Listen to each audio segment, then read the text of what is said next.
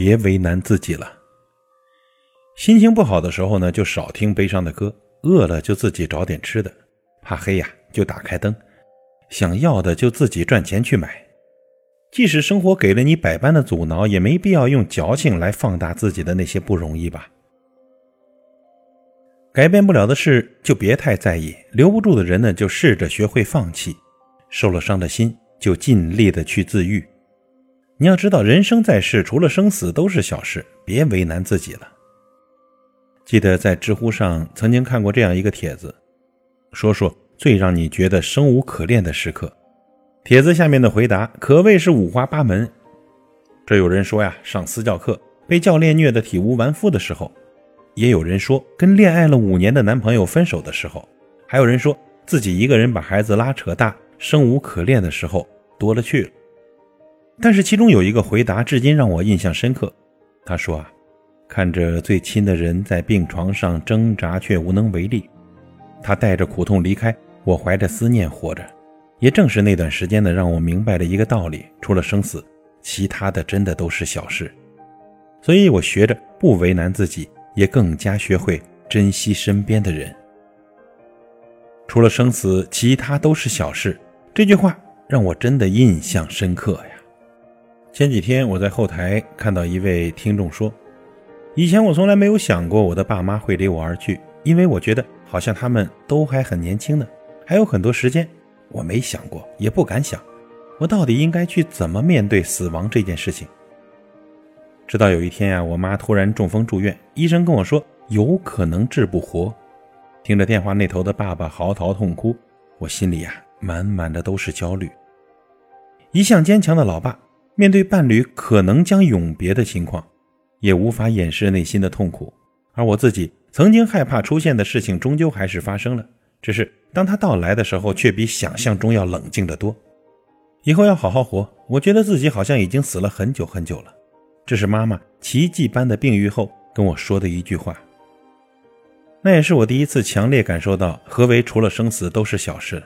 从那以后，我对生命呢有了深深的敬畏感。我不知道为什么看到这个小故事的时候，也感触颇深。一直以来，我也觉得自己是一个嘻嘻哈哈的人。说生死都还太早了，但随着年龄的增长，因由岁月的馈赠，我渐渐地意识到，死亡是每个人都要学着正视的课题。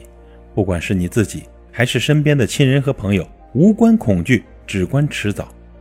面对亲人分别的伤痛，你不必假装坚强，可以难过，可以当众痛哭，可以无视他人异样的眼神来证明，你并非无惧生死、冷漠无情，只是要记得啊。当你哭过之后，你要学会接受岁月带给你的成长，带着一份珍惜、一份敬意去过好自己未来的日子。我们常听到失恋的人说：“没有你我就活不下去了，死了算了。”很多听众其实都跟我说过同样的话。比如几个月前，后台有一位听友给我说，他刚结束一段十二年的爱情长跑，那个曾经说过不管他能不能生育，都要跟他过一辈子的人。到了结婚年龄，突然就食言了。十二年的陪伴，最后换来的是一句：“对不起，我需要传宗接代，你得体谅我。”这对他来说呢，无疑是致命的打击。分手后，他辞职在家，不吃不喝，甚至试图自杀。后来呢，她搬去跟闺蜜一起住了三个月，闺蜜听她倾诉，陪她吃饭、逛街、旅游，慢慢的，她的生活回归正轨了。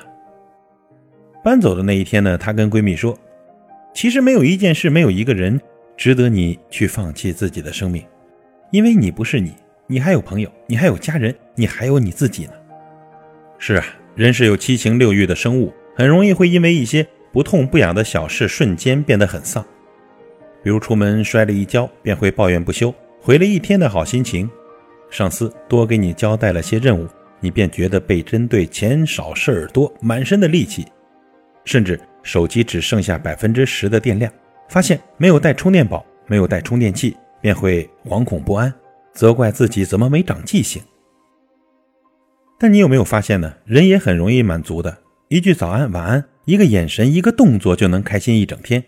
所以无需过于纠结眼前的小烦恼，毕竟能让我们快乐的事情很多，可能下一秒就出现了。生活不完美，但并不代表它不美好。人生之旅，冷暖自知，做好眼前事，珍惜身边人，走好脚下路。该哭哭，该笑就笑。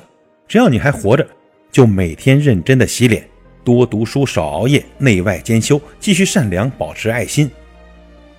朋友，岁月呢，会让你成长到不再轻易在人前矫情，不再四处诉说以求宽慰，而是学会自我消化，笑着往前走，将美好的都留在心底，将遗憾呢，都随风散去，不是吗？别为难自己了，加油！